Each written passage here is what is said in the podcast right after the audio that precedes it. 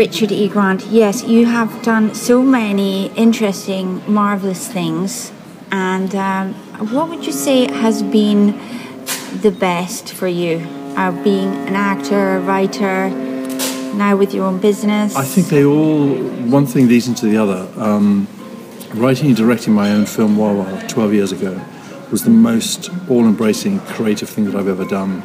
And in the same way that creating these perfumes, and now there are three of them in the last three years, you have control over every aspect of the product in a way that as an actor you don't have control because the only real control you have is to say yes or no to a job. Mm, and yeah. then it's how it's marketed, how you're edited or whatever, or cut in and out of a film, that is beyond your control. So Mm-hmm. Doing a business is very satisfying Yeah. and, ruthless too. Mm-hmm. Because if it doesn't sell, you know immediately. There's no equivocation about it. You, it's, you know, as you know from being in business, it's ruthless. It And is. I like that. It, it is very hard. And before you created your own perfumes, Richard, what kind of scents did you like to wear yourself? I've worn three. I had uh, Eau Sauvage, Christian Dior, when I was a teenager, and then I used Blenheim Bouquet by Penhaligon's from when I was when I emigrated to London in 1982, and I wore that for 30 years faithfully. And then I discovered Kai, K-A-I, the um, brand made in Malibu, which is the closest to a gardenia that I've ever smelt in a perfume oil, and I thought that was absolutely sensational. So I was loyal to those three, Yeah. um, and then and now wear my own. Fantastic. And how long did it take you to be happy with the scent? It took six months. Six months. For the first, the first one, one. or the first one? Yeah. because I had no idea um, if there was a scent very similar to it that existed. So I worked with a nose called Aliénor Massenet in Paris, who worked, who worked for IFF, and she turned what I had mixed up into a proper scientific formula. And she added oud because I said I wanted a sort of Vavavoom base to the Jack perfume. And I didn't know what that was, and she suggested oud, put that in.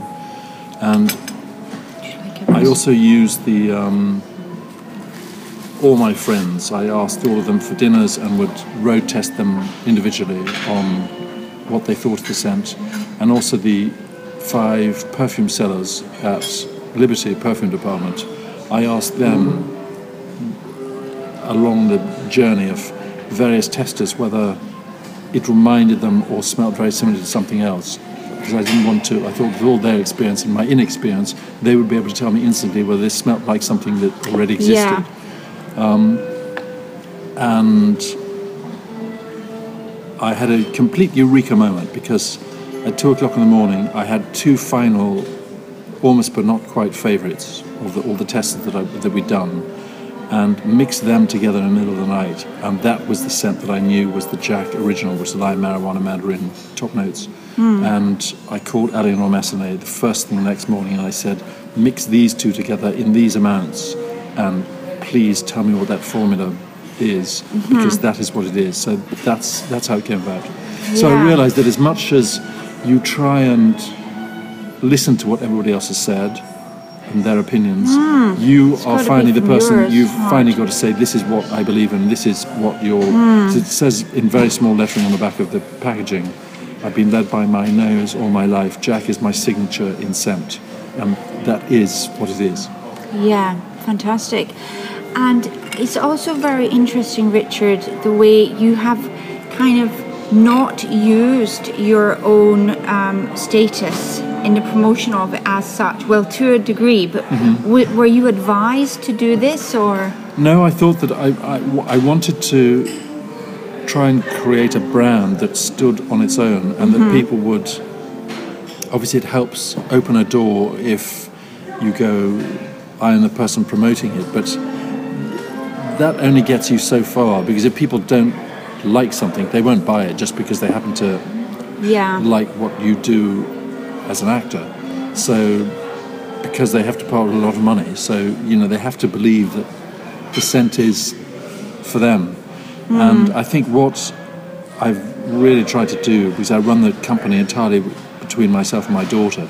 Um, All right. It's authentically, you know, it's made in Britain. I mix all the, the oils in my kitchen before they're then sent off to be tested and for combustion and all the various scientific stuff that has to go on. Um, all the packaging I've designed. The label was designed by Matt Blees, who was the graphic designer at Liberty three years ago. Um, and he came up with this split J on the cover, and I wanted it to be unisex and be a quintessentially recognizable British brand, hence the red um, pillar box packaging Yeah. colouring. And it was also come inside a Union Jack calico bag inside with a luggage label attached. So once it was opened, you could personalise it to someone. Because if you write on the cellophane, then that gets thrown away. Yeah.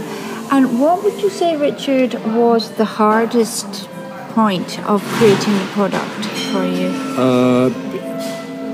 Firstly, getting the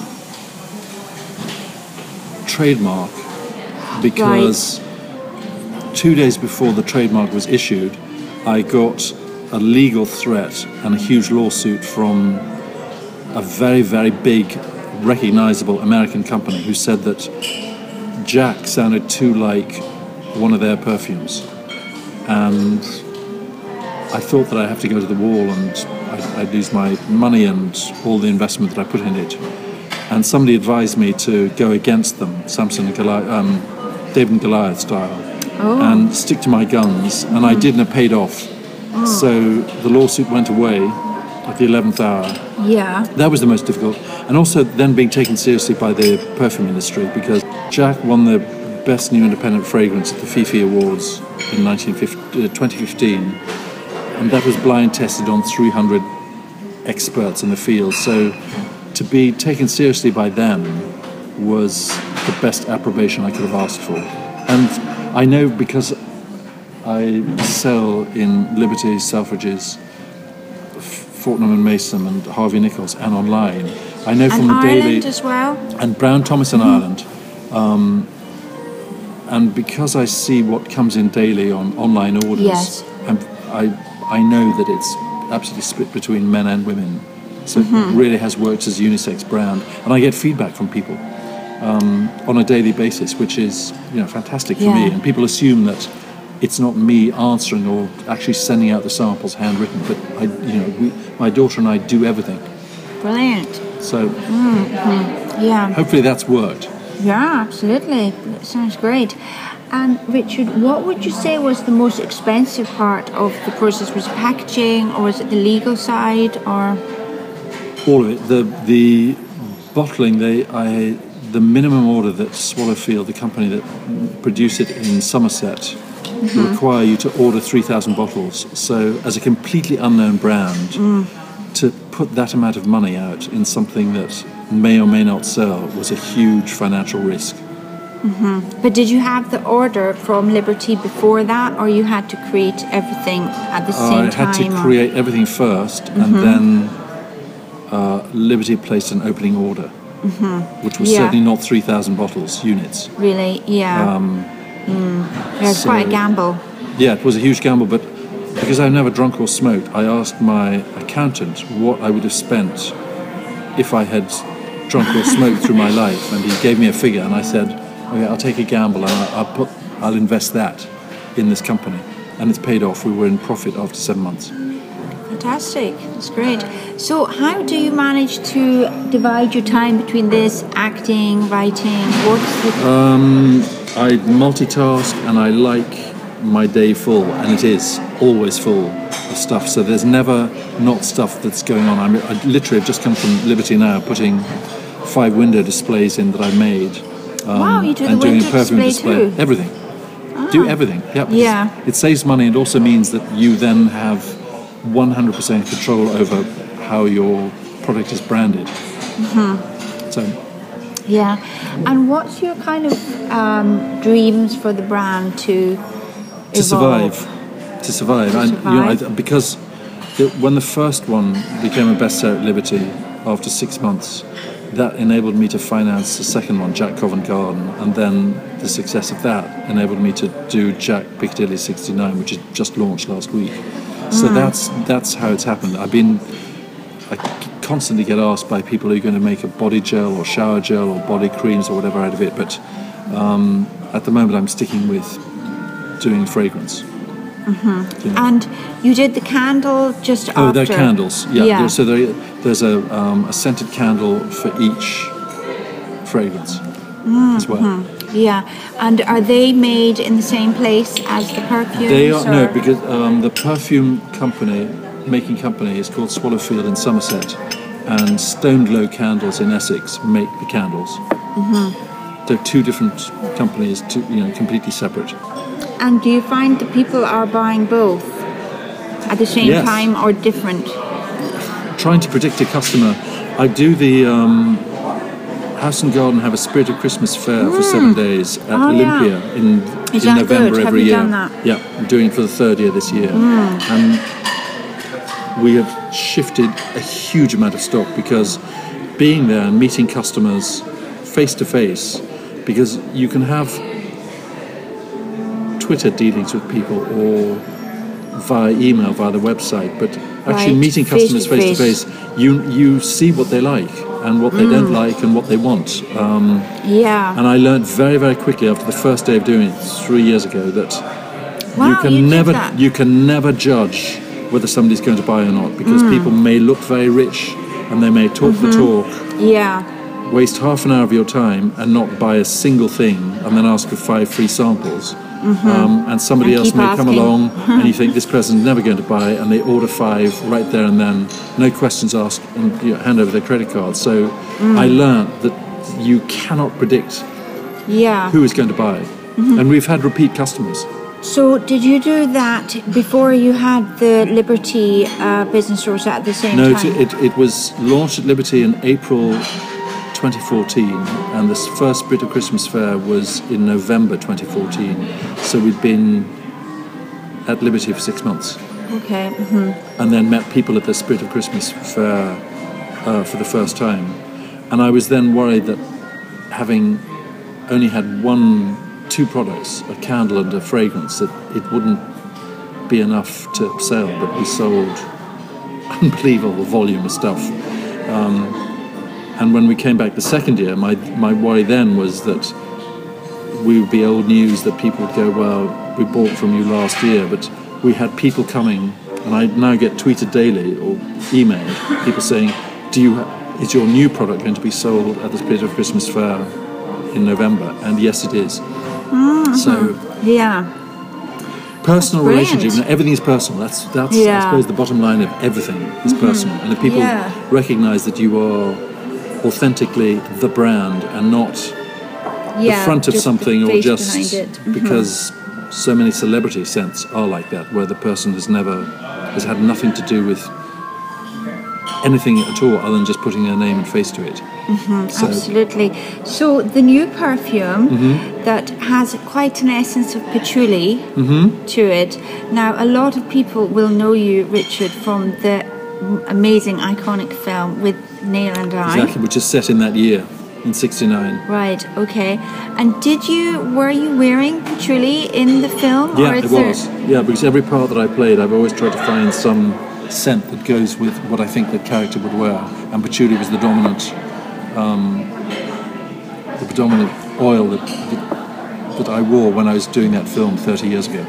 Okay. Wow. Yeah. So you must have must it must have been great fun doing that kind of film. Was you still? it was because I'd never done a, I'd never done a film before, and uh, Oh, we really? became great friends with Richard Griffiths, who's now dead, um, Bruce Robinson, who wrote and directed, Paul McGann, and Ralph Brown, who played the drug dealer. So yeah, changed my life completely. Really? Yeah. Because you became. I'd never done a film before, and it was such a launch launch pad kind of part, and has resulted in almost every every part that I've had since has has been as a result of people seeing that. I think. Mm-hmm. Yeah. So I'm very indebted to it. Yeah. Brilliant. And you've also written is it two books? You wrote a novel and. I wrote a novel and I published two sets of diaries Ah, uh, yes. with Nails, yeah. which came out in 1995, Yeah. and then wrote a novel in write a diary 1997. Yep, I do. And then I did the Wah-Wah Diaries in 2005 after I'd made the, f- the film. Amazing.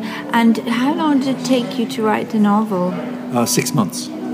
Okay, six months seems to be your time for Well, creating so, yeah, things. hadn't thought of that. Yeah. Yeah. So you managed to do such an incredible amount, more than what most ordinary people can do in a lifetime. Well, I so don't very know. Impressed. Do you get like up an overwound clock. really? Yeah, I like to get up very early and I like to go to bed very late. Okay. Well, you look well for Thank it. you. when and you don't drink and smoke. No, Which is another I tried. great- I tried yeah. smoking. I thought it was a. just- I couldn't couldn't get my head around it, and I'm allergic to alcohol. Allergic. Yep, no Okay. enzyme in my blood, so I can't. It's literally Ah, poison. Maybe that's why you love perfume so much. The alcohol. Maybe. in that. Yeah, except you don't Yeah. drink it. Mm-hmm. Yeah. Oh wow, that's great. So Anna, do you, are you into like yoga or stuff as No, well? I like to swim and play tennis. Okay. Yep, Great. run around Richmond Park. Yeah. Excellent. Well, um, it's uh, you know it's it's really inspirational to meet Oh, someone you. know who has achieved so much. Seems to be really enjoying it. No, I love my life. Yeah, Yeah. you've only got one chance. Yeah, absolutely. And what would you say to kind of, to to other people who maybe want to do some of the things that you have done, managed to do? Just, ju- ju- just try and do it because nobody wants you to succeed, and especially that's as an, true. As an actor, you you spend the majority of your going up for jobs that you don't get. So you get used to being rejected for things very early on, and if you can withstand that, then you sort of have Hmm. nothing to lose in taking a chance on something. I think. What's Hmm. worked out, it's that's how it's worked out for me yeah. so far. Trying to find some wood to touch. Brilliant. Yeah. And are there any other things you'd like to do? I don't know. You always seem to be really well dressed. Have you ever thought of Oh, doing a thank you. fashion line or? No, no, no, not at all. You've got to be, you've got to be, yeah, your daughter's age to do that. No. Yeah. Well, no, that, that's brilliant. And you also do the TV series about the hotels, or have you finished doing that? Mm-hmm. I finished doing that. Yeah, they just endlessly repeat them, so there's Yeah. there's a, an impression that they're still ongoing. But they changed the commissioning editor at Sky Atlantic, and so they didn't make. Uh, we made I made two series for them, and I know that they've been repeated even this week. Yeah. So people stop me in the street and say, "Oh, I've just seen you in that," but you know they were finished three years ago. But I had a great time doing it. And out of all the hotels you went to, what would you say was the most? Oh, the? Ballyfin in Ireland. All right. Yeah, absolutely Hmm. beautiful hotel. I Mm-hmm. loved it. Ah. It's my favourite. Why was that? Um, it was like stepping into. It was built by a very, very wealthy couple in the 18th century, and a Chicago billionaire has restored it. He's married to an Irish woman, and you feel uh, there are only 16 suites in the hotel. That it's very intimate, and you feel that you're staying in somebody's country house. As though they've just stepped outside the door and uh, have left you to it. And the food is excellent. And there's fishing and riding and just the most beautiful place. There's a retreat from you know, a very busy world that we now live in. Yeah, great. Okay, thank you so much, Richard. And how do people find out more about the products? Where's the best place to? Online, where you get the story, which is www.jackperfume.co.uk, one word. Okay. Um, so if you Google me or and Jack it's on Facebook and Twitter and everything else. Instagram, yeah, it's on all the social platforms. Great. Okay, well, thank you very much, Right. Richard. Thank you very kind. much.